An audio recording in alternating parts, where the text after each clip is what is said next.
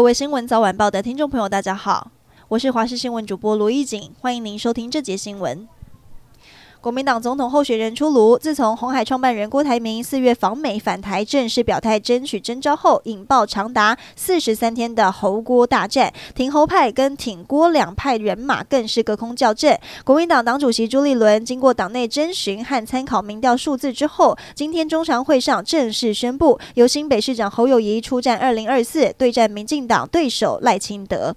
国民党中常会确定征召侯友谊参选二零二四总统大选。原先积极争取的红海创办人郭台铭未能出现，下一步动向备受关注。基层已经有呼声，希望能够促成侯郭配。因为前国民党立委邱毅以及政治评论员都分析，郭台铭可能会有三套剧本可以走。如果能担任侯友谊副手，代表国民党整合成功；二是郭董表面不反弹，却置身事外，断了对国民党选战的金援；第三种是郭侯。分裂，郭台铭大反弹，转而寻求与柯文哲合作。日商三井集团拉拉 port 购物中心台中馆昨天才盛大举办开幕剪彩仪式，今天下午就发生男子从四楼露台坠落的事件，消防人员到场发现男子已经没有生命迹象，紧急送医抢救后不治，事故原因正由警方调查中。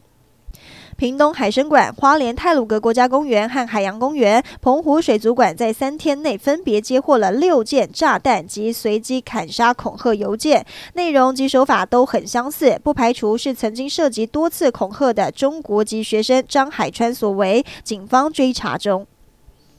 好事多自有品牌科克兰之前被爆出有 A 型肝炎病毒污染的事件，所有的莓果产品被下架回收。食药署也展开调查，今天公布部分的检验结果，其中库存的科克兰墨西哥产冷冻草莓也验出了 A 型肝炎病毒。该批的问题产品输入时总计有一千五百四十六包，抽验时未售出库存还有三十三包。到现在，此类的产品只回收了五百一十五包，而且可能包含其他的批号，恐怕有近千包的问。问题产品被民众吃下肚。